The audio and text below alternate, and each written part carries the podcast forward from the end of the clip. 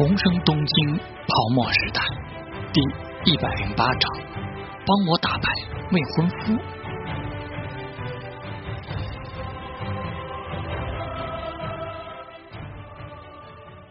上田夏娜咬了咬牙，小声说道：“我希望你能帮我打败一个家伙。”陶之命呆了。夏娜老师，你可是静心明志流的传人呐！我是你的徒弟呀，还在玩速针棒，能帮你打败谁呀？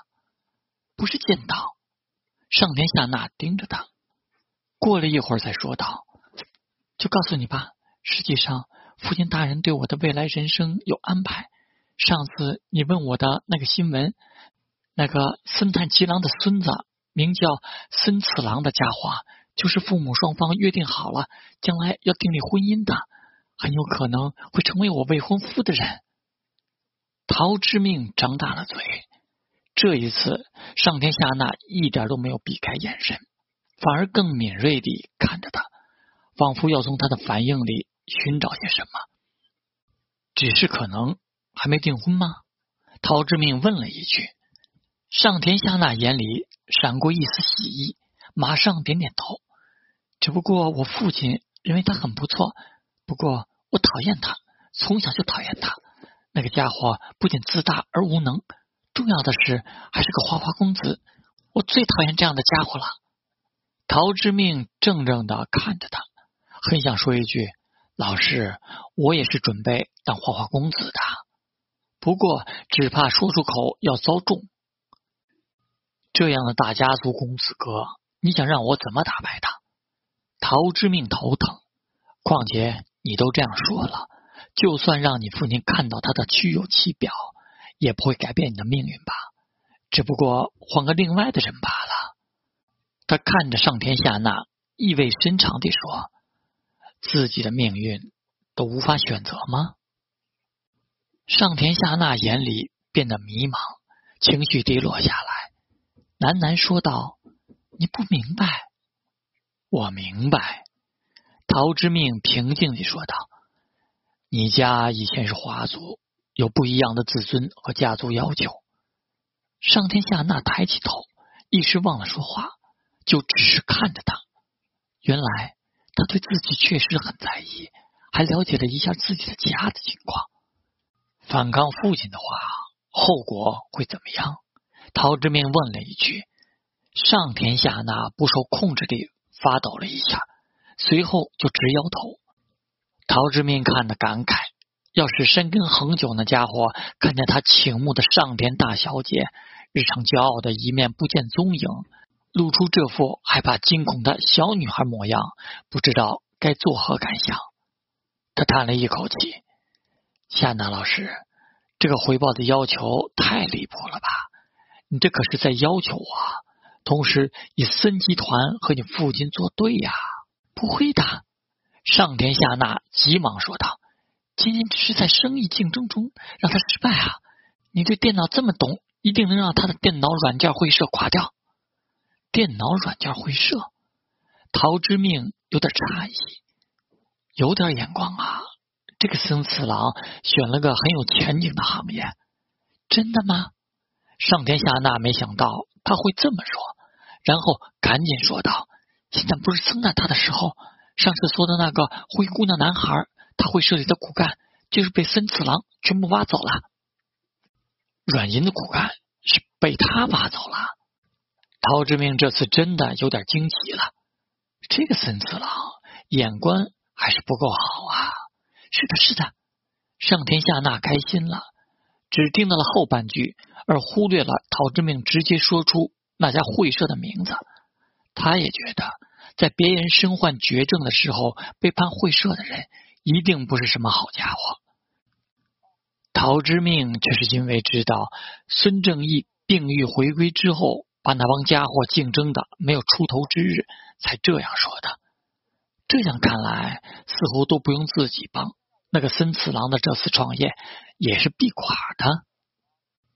看着上天下那期待的目光，陶之命觉得这事情。可以做呀，反正不费什么事，而且可以接触一下此时的孙正义。夏娜老师，你知道这有多难吗？陶志明心里这么想，脸上却贼为难。他随随便便就可以找来很多很多的钱呀！要是商业层面堂堂正正的击败他，不太容易了。我相信你能办到的。你轻轻松松就赚了那么多钱，这不是一回事。我只是运气好，赌赢了。陶之命继续演着。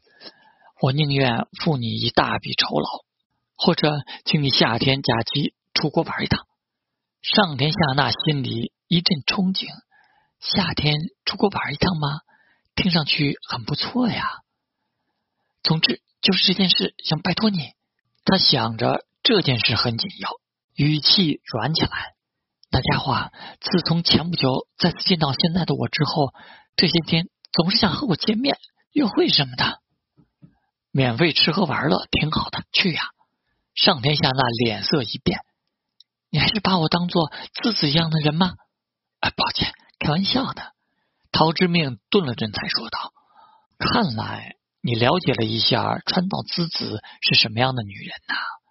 以前是我误会你了。”上田夏娜竟站了起来，鞠了鞠躬：“算了，都过去了。”陶之命忙说道，又似笑非笑的问：“夏娜老师，如果这件事办到了，不会在以后还把我搬出去？”抵挡你父亲为你物色好的女婿吧，我可不想被你父亲看作眼中钉啊！我一个夏国后裔是断然不会成为你父亲的选择的。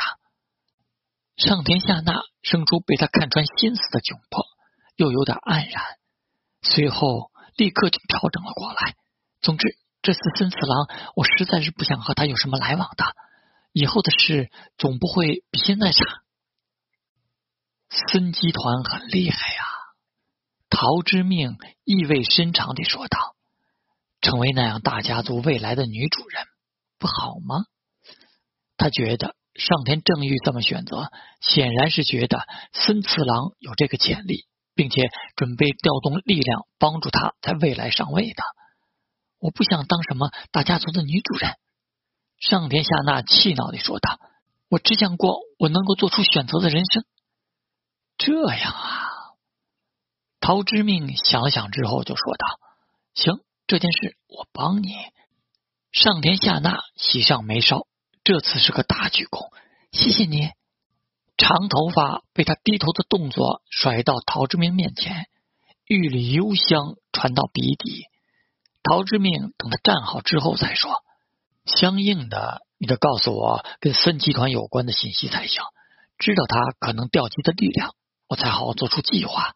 那当然，陶之命于是开始借着这个事向上田夏娜问起许多他知道的信息。这次上田夏娜有求于他，有问必答，只要他知道。陶之命收获很大，最后才说：“如果还有问题，我再问你吧，不着急。等我制定一个计划之后，再开始对付他。反正你还没有毕业，时间有的是。”上田夏娜重重的点了点头，然后又问：“今天练习了没？”“还没，我还有些事要忙。晚上吧，我等下就要回家。晚上他们一定会到我家里做客吃饭。”“哦。”上天下那看了看他，这家伙表情平静，他点了点头，要告别的模样。走到门口，又转过头，死而复生，不能说吗？陶之命已经回过头看屏幕了，沉默了一下，就回答：“见到你的不久前，因为川岛自此事情想不通，时常自杀过，被及时回到家的杨介救了回来。抱歉。”上田夏娜看着他坐得很稳的背影，心里竟有点后怕。他曾经差一点就死了吗？原来。他现在与川岛滋滋以前的评价判若两人，是因为发生过这件事。怪不得上次他对川岛滋滋是那样的态度，让此刻已经这么强大的他亲口说出自己曾经有自杀这种懦弱举动，是一件很伤自尊的事。但他却对自己说了出来。上田夏那嘴角不合时宜地露出微笑来。轻轻说道：“练习，不要忘记了。”说完，他就出去，带上了门。夜幕降临，他忽然觉得未来多了一分希望。